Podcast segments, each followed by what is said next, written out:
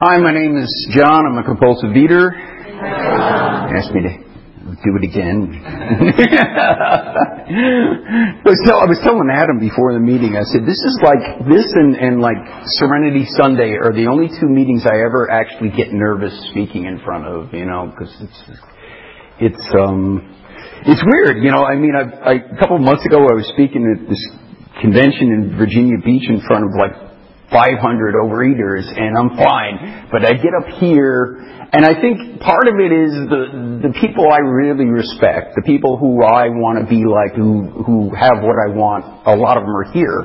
And, uh, you know, and, and a lot of whom I quote a lot. you know, there's people who've never been to an LA meeting who know who Terrell and Jack and Don and Victor are. Uh, because, um, you know, and that's what it is. Most of us, we all get this stuff from other people. You know, there's very few absolutely new ideas. I may restate stuff that's from the big book and the steps, but it ain't mine, you know, and, and that's, and that's it. We all, you know, work together on this. So, um, so uh, a couple, just a couple numbers get out of the way. I've been coming to program for 34 years. Uh, I'm sober in another program for 34 years. I'm abstinent for 21 in this program, and uh, obviously the difference between 21 and 34 means that I have relapse in my story, and it's very uh, a big part of what I I I'm you know it's I spend a lot of time talking about relapse because it's very important for me. And, and when I say relapse, it was really a multiple year relapse cycle, in and out, and in and out. And, and maybe not, and when I say out, I didn't even leave these rooms. I just couldn't stay abstinent. So I'll talk about that a little um, later. And I've been maintaining about 105, 100 pound, 10 pound weight loss for most of that time, except in the middle of the relapse, obviously. Uh, because I do relapses really good too. I was really good at them and they did them a lot. Um, but uh, uh, very quickly, I'm going to try and I'm going to go through my foodalog reasonably quickly. I think um, I'm the child of two different alcoholics and addicts, and uh, they divorced at an early age, and I sort of went back and forth between the frying pan and the fire. But I got some really bad modeling as a result of that. Things like um, something happens and, and you just don't even talk about it. You know, you know, forget that car is sticking out of the front door. you know, uh, it, you know, just don't. Just, how's your day?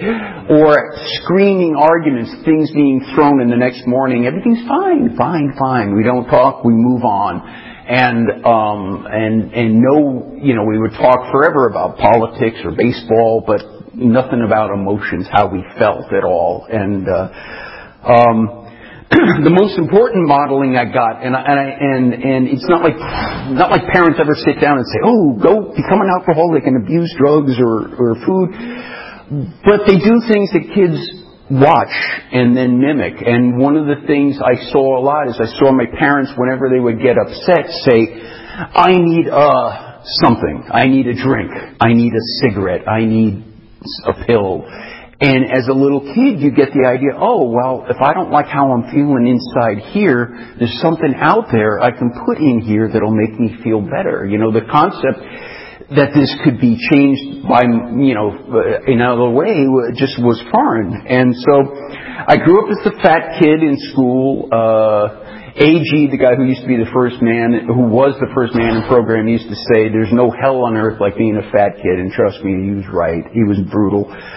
And I was also a gifted kid, you know, and so I was a lot smarter. And, and the trouble with that is when you, when you're a fat kid who feels like shit about yourself here, you want to grab on any little thread of self-esteem you can. So all growing up until even in, when I came into program, uh, when you met me, I had to make sure you knew just how smart I was. You know, so I would correct your English, and nothing makes friends better than that. you know, and uh, but the, the the point being, not even as much as an adult, but as a kid, and it's just more of that the fat kid and the brainiac kid who's screwing up the curve. It just estranged me even more from my fellows. You know, and, and it took me years, even in program, to get that there's there's not just two groups of people in the world, John and everybody else. You know, because that's the way I felt for so many years, and um, the. Uh, growing and so growing up, uh, uh, you know, and it wasn't like I I wanted, you know, and of course I I used food um, because that's what I learned, and uh, I used to say I I. Uh, I, uh, I, I used food because they hadn't invented crack yet. but the reality, reality was I'm really thankful I never really got into any drugs because, uh, I'd be dead. I'd be dead. I mean, if it weren't for this program, I know I'd be dead anyway. I mean, it's absolutely, I mean, I've had, you know, I get kidded over in the other programs sometimes about the food and, uh, you know, you know, find you, you know, in the gutter with a bag of Twinkies and, Joe. and I tell people I've buried two sponsees in this program that are dead. You know, one died in a fire because he was too big to get out. Okay, and we've all known people, people that that are not here anymore, and so. You know, this isn't a step between Jenny Craig and, and uh, Weight Watchers for me. It's you know, it's the one with the body count. You know, and um, uh, and I know that would be me, absolutely. And uh, and and it's you know it's not like growing up I wanted to be fat. I try you know when I came into the program I used to say I tried every diet and none of them worked. And the reality is I tried them all and they all worked once. Because I'm a good little student. You tell me what I need to pass the course, I will follow it. But the trouble is I got that addict's brain that immediately starts looking for the loopholes. And so then the first time's done, now it doesn't work anymore. And, and that went on all the way growing up, you know, cunning, you know, baffling powerful disease. I love Marcy from Program says you can't fix a broken brain with a broken brain. And it's, it's absolutely true. Yet it drove me crazy because I did have this great brain that did so many things in this one area I was powerless and I, I just couldn't get that. And so I grew up as the fat kid and, and I didn't touch alcohol. I, and I'm not going to go into that very much, but I have to mention because it is part of my story that I, being a little brainiac kid who knew he had two alcoholic parents, read up and said, oh gee, children of alcoholics become alcoholics. I don't ever want to do that. So I won't touch alcohol. And I got to high school and I'm a kid full of hormones, and I am, I don't know if is a, a TV show that's on, or I don't know if it's still doing this, but that the guy had to be drunk to be able to talk, had to drink to be able to talk to women. Well, that was essentially what happened to me. I, I drank just, not because I wanted to drink, but I wanted to get calm and, and, and, and as soon as I did that, wow, all of a sudden I felt better about myself and I could be calm and, and talk to the opposite sex and and of course I went zero to sixty with that. You know, I, I went um, uh, you know very quickly. And the only reason I mentioned that it was, it was the first time in my life I ever lost weight because I, for any significant amount because essentially I, I changed my sugar over to liquid form essentially. You know, and um, I didn't. The other thing is I would the other way I lost weight is I, I somewhere in here I knew there was no there was no dimmer switch. You know, there was an off-on switch. And so I lost weight by not eating for a week at a time, and then binging for one day, and then not eating. And if you're you got the metabolism of a twenty-something year old, and you don't eat for seven days, and then you binge for one, guess what? You're going to lose weight. You know. I would also I, I got into crazy exercising where I would exercise until I literally would wake up along the side of the road. I'd literally pass out. I'd get so lightheaded. And um, that was my idea of how to do things. You know, anything worth doing is worth overdoing, right? And um, um, and so um, and that worked for a little while. But then, and I got my first girlfriend, and I had my first relationship, and then of course that took over, you know, and uh, uh, then uh, I lost a girlfriend. I, lo- I then was eating and drinking, and uh, I used to say I was I was a dr- I was I was fat, then I was a drunk, and then I was a fat drunk, you know. And um, in December of 1980, I ended up in a detox, and um, uh, I, I found my first program. I, I had actually gone to the meetings. I actually got to meetings as a kid. The AA meetings were a place to go get donuts. yeah, my brother would leave me in the back, and they they stop for break and they go, "What happened to all the donuts? you know, what happened to the cookies? You know." Uh, um, but um, I had rebelled against uh, any kind of a 12-step program because I don't want to be part of any religious thing. You guys are a bunch of religious nuts. And uh, that was the way I felt about it. And so when I finally, I got kicked kicked out of the detox on Christmas week. There's nothing more depressing than getting kicked out of a detox, you know? It's like, man. So I showed them, I went and got drunk. And then I came back the next day, and, and for whatever reason, uh, my higher power said, okay, he's had enough. Um, or I thought he did at the time. And, uh, I found a guy who became my first sponsor in that program, and and I started arguing with him at the end. We're putting away chairs at the end of the meeting, and uh, I said, I can't be part of this religious thing. And he said, No, it's spiritual. And, and I went, Look, and they used to have the the the the uh, window shade steps and traditions up in the wall. Look, look, it says God. It says God. It has Him with a capital H. and he said the most brilliant thing he could have ever said to me. He said, Okay, leave it out. And I, you know, like one of those, what? You know? and he says, right now your disease is looking for any reason to go out and, and not take this seriously or leave. What could be better than to think, oh, you know? And it was the most brilliant thing he could have ever said to me because it took the pressure off. You know, he said, you can be a hundred years old in this program, be a stone cold atheist. It won't matter. Just keep coming. Nobody's going to tell you you ever have to believe anything. And that was so important because yeah, I've heard I've heard people tell newcomers, "Oh, keep coming, you'll get it." And that would have sent me out just as fast because I was still paranoid. Oh my God, it's going to be like a cult and they're going to grab me. But because he said you don't ever have to believe in anything, it allowed the door to crack just the slightest bit, a little mustard seed, whatever you want to call it. And I kept coming. Now, that's all I want to talk about that program, other than I, I then started crazy dieting again there and, and all that stuff, and then I slipped in that program. And by then I had heard of OA, and uh, so when I came back, I really realized I needed to go, and, and my uh, I uh, uh, said to my sponsor, uh, I need to go to OA too. And he's like, you know, when you come into AA, they're no, here, have some, have some candy bars. And I go, no, no, these two things are like, you know, integrated for me. And he said, okay, you make my meetings, you still make the meetings I told you I want you to go to. I don't care what the hell you do. so I went to that, and I, of course, the light bulb went off. Of course, this is why all that brain is of absolutely no use. I am powerless over food. My life is unmanageable, and um and I was able to come and I was able to start to understand.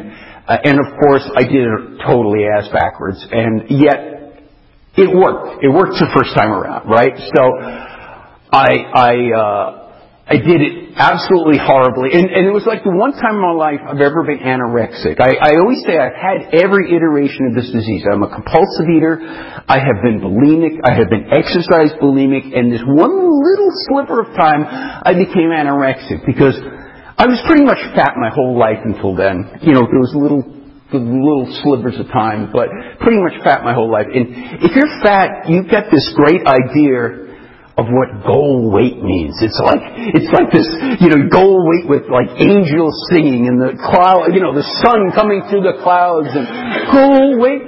And so I had this crazy idea what goal weight meant. So I had a number and I got to that number and nothing changed. I didn't like myself any better. I didn't feel any different about myself. I wasn't any more confident talking. So I the, great brain that I got says, well, that must not be the right number. so I lose another 10 pounds and still nothing changes. And then I lose another 10 pounds and now people are coming up going, are you okay? you know, and, and what it, you know, I, in a way, I'm really glad I had that experience because it taught me there's no number on a scale that's going to make me feel better. It's, it's an inside job. So, um, So I, I, I, kept coming. I did it totally wrong. I had a sponsor, and the sponsor left the program, and I'm like, well, I don't need that. I got a sponsor in the other program, and and and for and I did really well for like about a couple of years. And then I started. Uh, some of you guys know I used to be a stand-up comic, and uh, I started doing that at night, and I'm working during the day, and I have no time for meetings and my disease is really patient. It waited probably a year. You know, I stopped going to meetings on a regular basis, but I knew, I know what I gotta do now. I'm a compulsive eater. I gotta follow my, my dignity of choice. And boom, I, I end up falling on my face anyway. You know, it's like right out of Bill's story in the big book. I'm pounding my fist on the bar asking how did it happen again. And it's because I need this program. I need you guys. I need to come I love it. There was a lady once who used to say, "I'm not a I'm not a slow learner. I'm a quick forgetter." you know, and that's really true. You know, uh, I got to remember that. You know, uh, and. Uh, I needed to get back. I came back and, and, and I slipped and slid a while. I ended up with a really good group. I was in Connecticut and a really good group in Darien, Connecticut, and I did well. I ended up meeting somebody. I got married. I was a stand-up comic. She was, and we came out here and I wanted to become a comedy writer and after I came out here everything fell apart. It just and then I was on that slipping sliding uh, you know uh thing of, of a, a couple weeks on, a couple weeks off, a month on, a month off. And it was miserable, you know, it was absolutely miserable. Because I was in program for 14 years. The trouble is I was in a different program than I'm in now. I was in the OA that OA was all about coming to meetings and getting a chance to talk about me. you know, it was essentially glorified group therapy. There was no steps. There was no big book. There was none of that. In fact, we used to make fun of the old farts who would sit there and talk about the steps in the big book, you know. And then I ended up leaving this program for a while going to one a little more structured. And then when I came back to this program, all those hip, slick, cool people who made fun of the old farts, they're gone. Who's still here? The old farts that are talking about the big book and the steps and all that stuff. So there was an important lesson to be learned there. But during that slip, it was just horrible because I, you know, I, I, you know, it wasn't like, it wasn't like I had this slip and hadn't been to OA. I was going to OA constantly for 14 years, and yet I'm in the middle of a slip. And, you know, that knowledge of our disease alone will not cure us is just a perfect example there.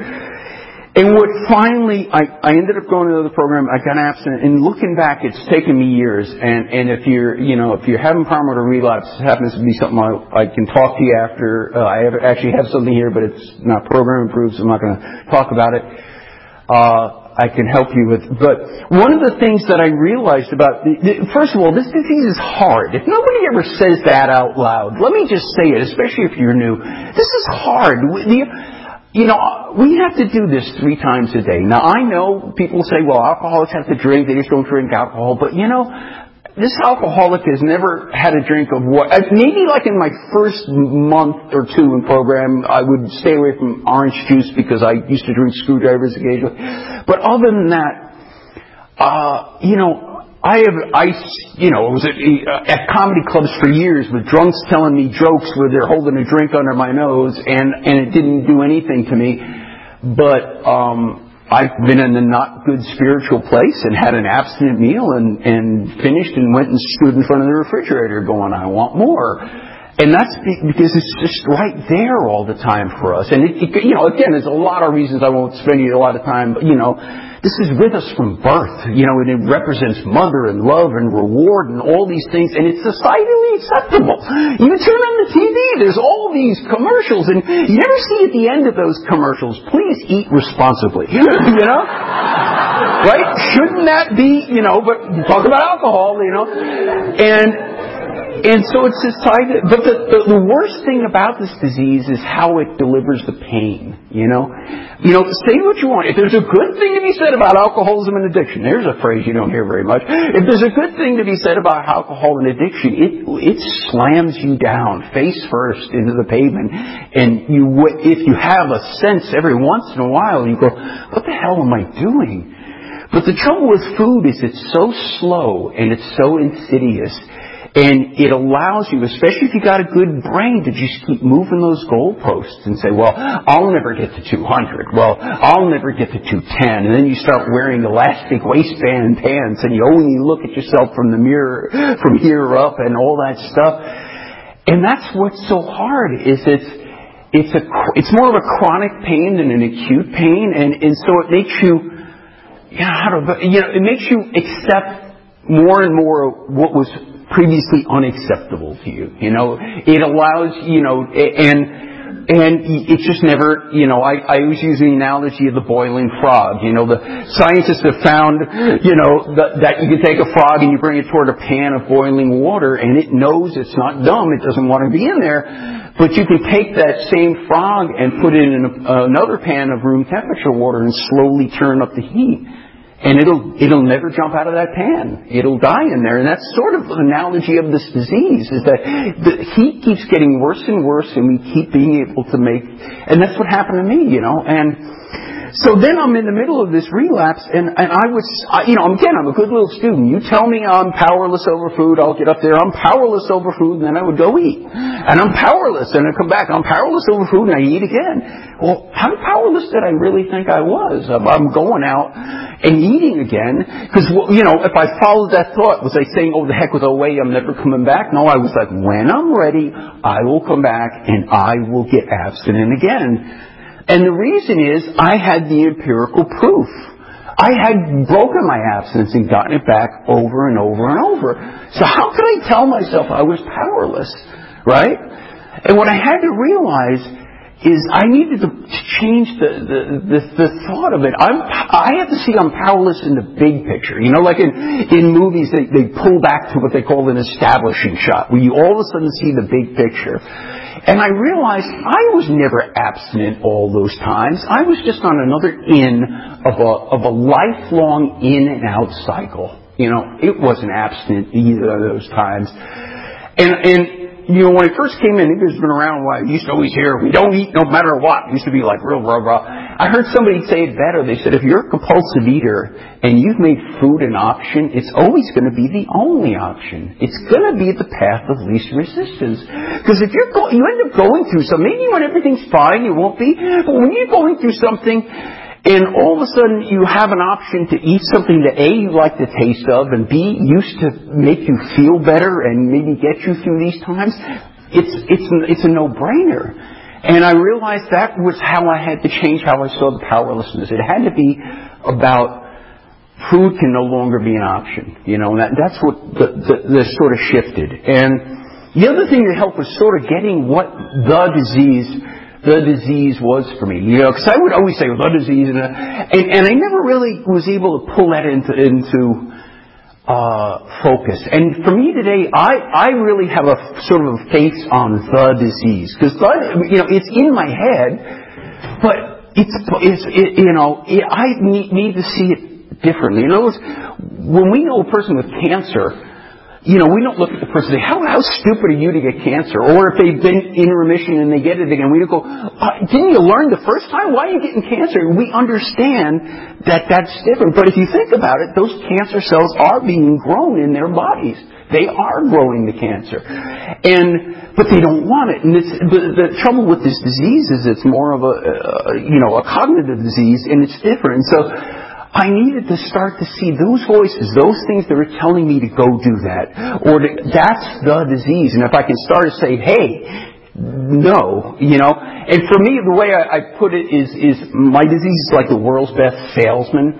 You know, if you think of somebody who's a really good salesman, right, and they're really slick and they're they're likable and they like their product and they know you like their product, right? And that's what this disease is, and it's a disease. It's a salesman that that's up twenty four seven with you, you know, and it's there all the time, and it's also a disease that can read your mind.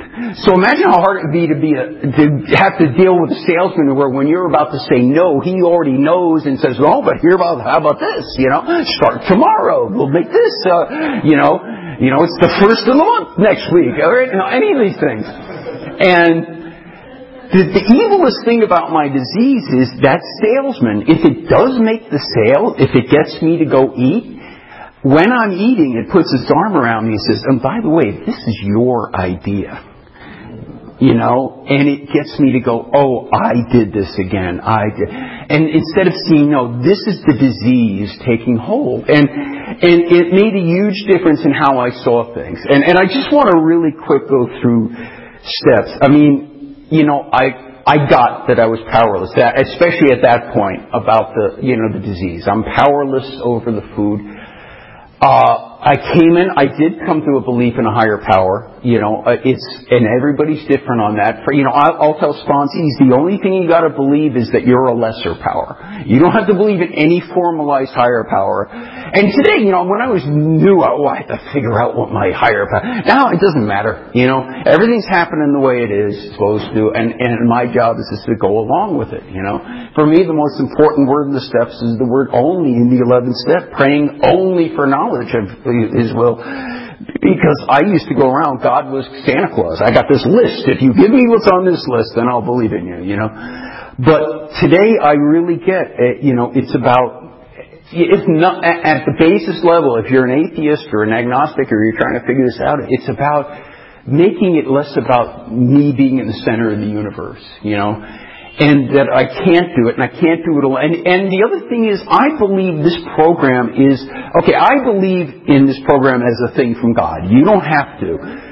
But you can believe in the program because you can see the empirical proof all around you that this program works and that this was given to us. You know, I mean, anybody's been around, they know priests, rabbis, ministers, cantors, nuns who are in this program. If it was simply a matter of a conscious contact with a higher power, they wouldn't have had to been here. But they needed the same rowboat we did that was given to us. And if you don't want to think of it you don't have any belief in higher power, fine. Then just cut the thread for the rowboat to God and just think of getting in the rowboat and doing what's there. Because this does work if you work it. I'm sitting here looking at I don't know how many people that have been doing it, not just for a little while, you know.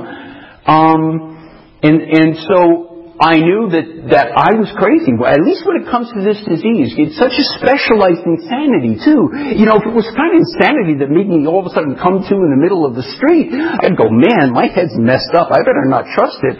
But I'm so good and we're so good at so many other things, but in this one particular area, I'm nuts. As I always like to flip the, the second step around and say, I'm nuts, I need help. I got the help, it's here, and I need to avail myself. And then the third step, it's about Get a sponsor. You know, I, uh, uh, I always said when I came out of that relapse, I needed a sponsor way more than I needed a higher power, you know. And the reality is the sponsor was just a bridge to the higher power anyway, you know. And you guys, you know, Al S. from program, Al gets up and says, the problem with this program is there's too many people who find God before they find a food plan.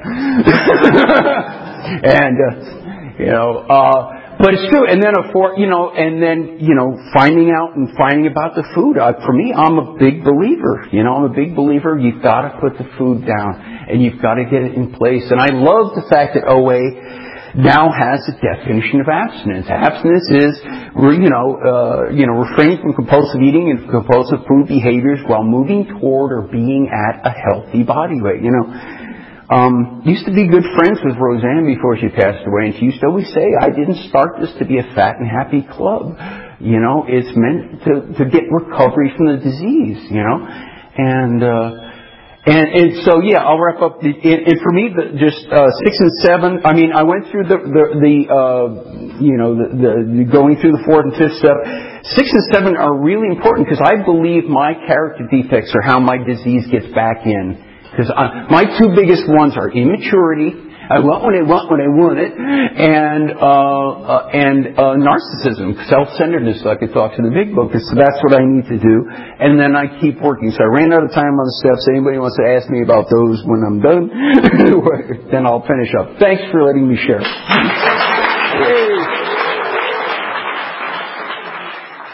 This is the time for questions only. There is no sharing at this meeting. If you need to share, please do so with any one of us after the meeting. Also, please remember that the opinions of the leader are my own and not those of Overeaters Anonymous as a whole. When asking questions, you need not to identify yourself. Uh, please remember, if you ask a question, your voice may be audible on the OA podcast. Um, and so it's open for any questions. Gary.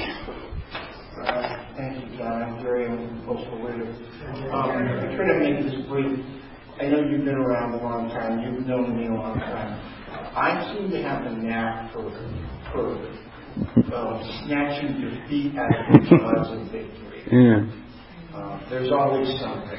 Yeah. I lost 100 yeah. whatever it was, and then. Yeah.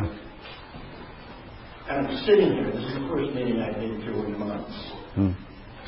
And it's so hard to stay focused. Mm-hmm. And my mind is racing.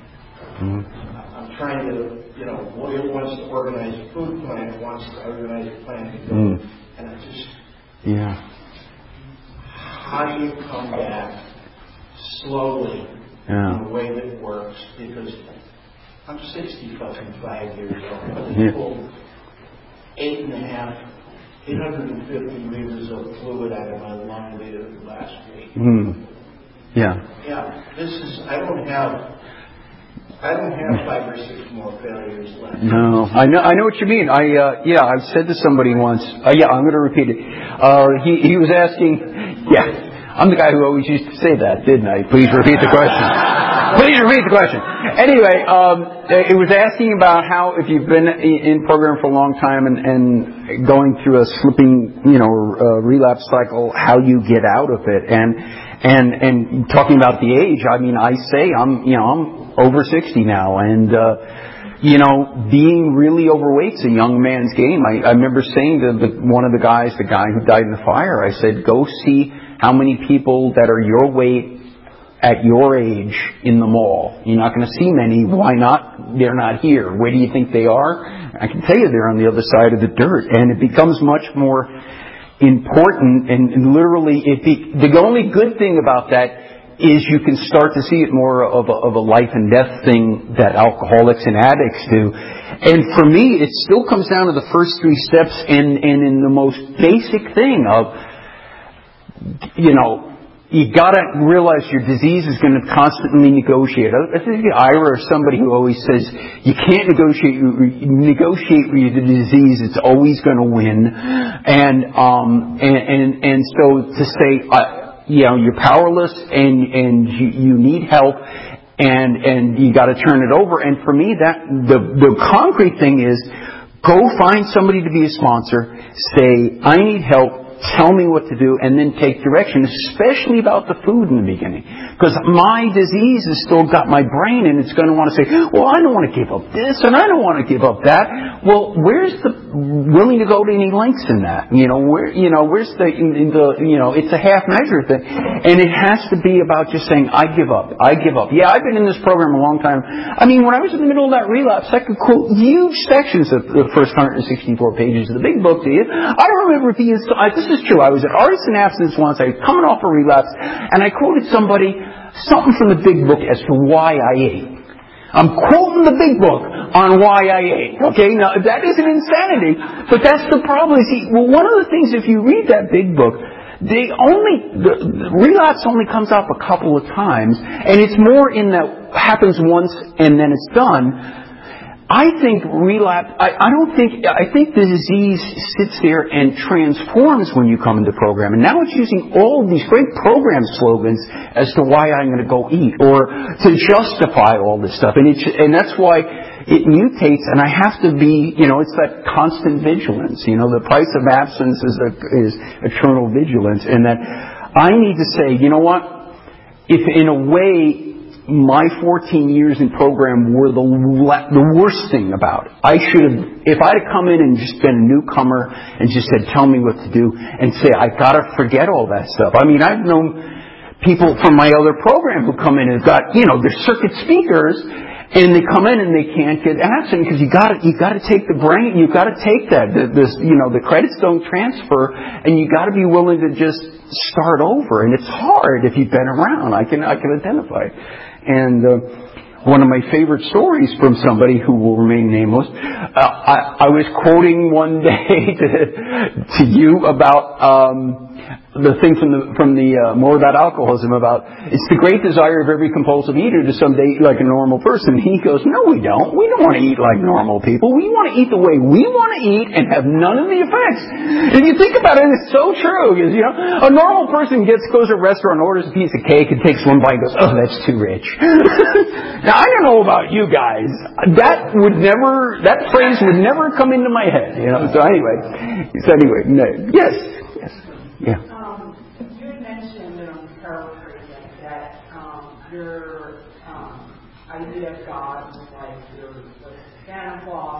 Yeah. So in program, mm-hmm. um, how has your relationship with God changed when things aren't going the way and you're not getting that like Right. Okay. Well, how did my relationship with God change since I came in? It was a slow process, and really, my higher power today is more about everything's happening exactly the way it's supposed to, I don't have to like it. That was the other thing. I, it was the greatest lesson was given to me. Acceptance doesn't mean you have to like it. There was a part of me that put those two together, and I had to start to like. Oh gosh, it's great this guy just, you know, creamed my car in the parking lot or, or whatever. And and to say no, I I just got to accept it because at the end of it, I mean to me, if you boil this whole program down into, see, I'll use a cooking term. If we reduce, and go with eaters to cooking terms, if you reduce the program down to three lines, it's the serenity prayer, isn't it? I mean, accepting the things you can't change, the courage to change the things you can, and the wisdom to know the difference. Now, that last one is the huge gotcha of all time, of what is the difference. But for me, when I think of when these bad things happen, the acceptance is the fact that it's happened. Whatever it is that's going on is happening. The accepting turns off the spigot of the stomach acid in me. You know, because it's all about my reaction to everything in life. It's not about this, you know, shit's gonna happen in life. You know, there's a great quote from page 450 in the big book, and um, uh, that says to the uh, the effect of uh, the the things the, the things in life flow endlessly for better or worse. There's good things and there's bad things. If I make my sobriety contingent on any one of those things, I'm cooked because there's always going to be something. And and I needed to, to, to say, you know, for me today, my higher power is simply uh, everything's happening the way it's supposed to, and and, uh, and I can go along, and I'm going to be okay. You know, you the other thing that happens to me after a while when stuff comes down is I go, John, you're 60 years old. You've gotten through everything life's had to throw at you, and you're still here. Do you really think this is going to be the one that throws you over the edge? And it's it's it's sort of true. And I don't, you know, again, it's it's you know, and and there's a faith in that now that that that's going to happen. You know, I I um my mother, before she passed away, you know, she'd come back in the program and she was trying to get, oh, come back to the church and all this. And then I tried to get her to fly out here to LA and, oh no, I can't, get, I'm afraid to fly. And I'm like, Mom, you, you talk about faith and you don't want to get on the plane? And, and so she said to me one day, she says, so you believe if you get on a plane, uh, uh, that, that God's going to make sure it doesn't crash? And I go, no, I said, Mom, I live right next to Santa Monica Airport. If God wants me to die in a plane crash, He'll bring the plane to me, you know? And, and, and so, I mean, I've just sort of gotten. I mean, it's it's that way with with with almost everything now. You know, the last fourth step I did, I think I had like four fears, you know, written down. You know, I mean, I'm sure there are others I don't didn't think of, but I just sort of say everything's going to happen, you know, and and and that's it's really helped to sort of get that because you know, the other thing, I, I come from, I have control issues, okay? That's like one of my major things I'm still working. I, I led a retreat, oh no, it was, it was a workshop up in Oakland, and this lady got up and said her, because it became, it became a topic on control issues. A lady got up and said her sponsor once told her, other people are not imperfect versions of you. and boy, that hit home for me, you know? Um, but that, you know, uh, where was I going with that? I, I was I was going with just the, the idea of oh that, that these control issues they're all illusions of control, aren't they? Really, if you think about it, all these things that I want to have are still just illusions of control. You know, somebody said to me one day because uh, I was a stand-up comic for a while, and then I do computer work and I work for myself. And the person said, "Oh, I could never work for myself. I, just, I need the security of working at, a, at like a, a, a company." And I said, "Yeah, you mean like like let's say the number three corporation in America. And you go into this big office building, and it's I don't know how many stories tall, and it's called Enron. and you show up at that secure job, and there's a lock in the door, uh, the key in the door. And, and but that's true. You realize there's so many things in life, and if you don't find some kind of a higher power that you're going to be a nervous wreck. And that's what this program, I just love the way this program, it, one step flows to the other, to the other, of, of, of, you know, you getting the third step, and then getting in and cleaning up all this garbage in the fourth and fifth, and giving away all the crap that you've been holding on to, and then trying to keep, and a lot of these steps then become ongoing of, of working on your character defects, going and finding the people you harmed and trying to do their best, and then 10, 11, and 12 of, of continuing, you know, to keep working on that and to try and expand in some way your spiritual condition. I find I I got into doing a little bit every day meditation wise, which the greatest. Uh, I tried for years to do meditation. The greatest meditation thing I ever found is called a dog. I have to take my dog out every morning and walk it, and I try. I had an old AA sponsor used to say to me, "Look, here's the key to med. Just get up every morning and don't turn on the TV, don't turn on the computer." Make yourself a cup of whatever you might drink tea and just don't hit the ground running, you know, and, and it's really true. And uh, I have a, a book I read sometimes and just to get myself in the idea of, well, I'm in a 12 step program life, I need to keep that mindset. And so, and the funny thing is, when I do that, my day just seems to go better. On the occasional day I don't do that, I go through life like I've been thrown out of a car at 50 miles an hour. And all I'm trying to do is not go face down into the gravel. And and uh, so anyway, I hope that helps. Carol, you had your hand up, and then I'll get to you, Kate. Um, so you're mentioning three major character defects that you have right now. Uh-huh. How are you? What are, how are you working the program to have them removed? Okay, how am I working? Okay, uh, how, I have I have a lot more than three major character defects, but how am I working to get them relieved?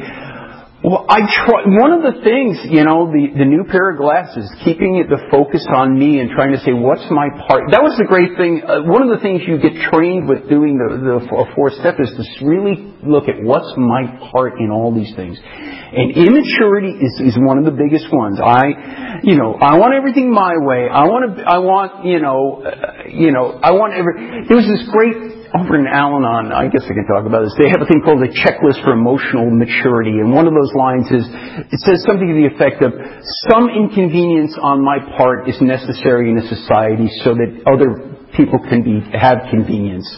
So in other words, I don't get every green light. I want every green light, but I don't because other people have a right to a green light too. And I, and, and so part of that uh, immaturity, and, and it doesn't mean that this, that, I don't revert in an instant when something hits me, but I try as best as I can to all of a sudden try and, and say, okay, wait a minute, what's my part in this? Now, I don't always right away. I think the longer you're in, the better you are at doing the, the 10 step thing of realizing it and, and, and trying to get it better.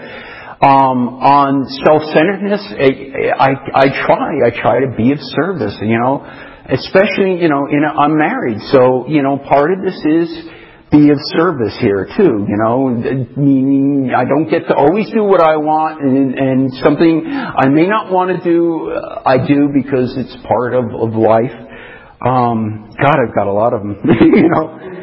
Well, you know, one of the worst things for me is cynicism because uh, I always joke I have the trifecta of cynicism in that I'm an alcoholic comedian from New York. you put the, so I want to roll my eyes at everything, but the thing is that's my disease. It's another, it's another piece of ammunition for my disease. That, uh, you know, I, if I roll my eyes on it, I don't have to really look at it. And a lot of times the things I'm rolling my eyes at are things I'm threatened over, you know, or I don't understand. I'll, I'll give you an example. One of the ones that I, the, the biggest eye roll when I first, was when I first heard of positive affirmations. I would just say, oh yeah, I'm going to go stand in front of a mirror and say, oh, you're a good person, gosh darn it, and people like you. But you know what? I was so quick to grab all the negative affirmations I had about myself and buy them hook, line, and sinker that I realized, you know, there's only one way to really get rid of those is to start doing that stuff that I want to make fun of, you know. And so for me, it's about working the steps and, and trying to say, I don't want to be the old me. I, I joke, my first wife had John 1.0. I was in a long-term relationship between my two marriages. She got John 2.0. My wife is, now has John 3.0, and 4.0 is in beta, and that's why I'm here. so, Casey, yeah. Thank you very much. Um, I'm back to commit an Al-Anon slip. um, I do want people on the podcast to know this. The uh, story of the frog in the boiling water is not true. No, okay. because it's you know it's important to know that oh, okay. we have sensations. Oh, okay. That's fine. I always thought the frog in the boiling water was true. Don. So, uh, what do you do today when the salesman's in your ear to, uh, to deal with it? Ah, well, yeah, it's it's been a while since the salesman's totally in my ear, but it'll it'll start telling me. You know, here's the other thing about this disease that makes it so evil my disease backs up as far as it's got to my salesman will back up. So he knows he can't say to me today, oh, John, you know, let, us go to 7-Eleven and, and go buy up a bunch of stuff and eat it. But it'll just keep back. You know, it's like, a, remember that movie Asteroid, I think it was called, where they, they figure out if it's an asteroid heading toward Earth, you can't just go blow it up because then you have 10 asteroids heading toward Earth. You go way far out and just nudge it. Just a little. And then by the time it gets here, it's misses us. Well, that's what my disease wants to do. It wants to go back to here and nudge you just a little and say, you know, you're going to too many meetings. You don't need to go to this many meetings. Because if it knows it can get me to do that, then, you know, and, and I tell my sponsees, I like, uh, I learned a long time with three meetings a week, and somebody asked me, well, what's the key? And I go, there's nothing the key. But if you don't have a line in the sand, three becomes two, becomes one, and then again, my quick forgetter takes over uh, but when the things do come up a little, they're sort of fringy things, you know. Thing, um, my, food plan, I, I for the most part don't eat sugar and flour too much. I have three meals a day, and I have a night snack, which is essentially a deferred dessert. Uh, you know, uh, but um, I'll find myself starting to play games with it. You know, well, you know, that isn't really, isn't really, fly, you know. And I and when I catch myself, I go, Okay, thank you, thank you, Mr. Salesman. You know, uh, I don't want to buy, so that's that's what I do. Yes, Carol. Thanks for share. So now you have ten seconds left. Can you oh. on those other steps? That you... yeah. Well, uh, you know, I mean, again, uh, you know, I, the other thing is, is I, I'm a, I'm a big believer in going, keep going through the steps. I know some people say 10, 11, and 12, but part of it is, you know, you peel the onion. I always joke that they keep making more onion on me, you know. But uh, in subsequent fourth steps, I had things there that either I had never, I'd forgotten about, or things that I hadn't considered a problem. And then I, all of a sudden, as you get better and you're more honest and all these things, you realize so that it helped. And then I continued through. I made almost all the amends. And then in 10, 11, and 12, you know, I, you know, uh, you know, I love in the big book. It's right there on page 86, both 10 and 11. You know, upon you know retiring at night and upon awakening, there's stuff there to do. And then with 12, you know, I do try to carry the message. I do. You guys know I do a lot of service. And and then the big gotcha to me is practice these principles in all our affairs. You know, somebody I have a lot of respect for who's in program, who I won't, who's in this meeting room right now. I used to book when, when we first started doing the podcast at Light a Candle. I would get all these people I really wanted, and and and one of the guys came. I said, I really want you. You got great program, and he said, I'm sorry, Saturday nights are I've committed to my wife, so I don't do that. And to me, there's the twelfth step, right? Oh, I'm going to tell my wife, uh, oh, the hell with you. I know I told you that, but I'm going to go up and tell everybody what a wonderful program I'm working. you know, that was walking the walk, you know, practicing the principles in all our affairs. And that to me is all this stuff is just academic if you don't then take it out into the real world. So anyway, thanks for letting me share. Yeah.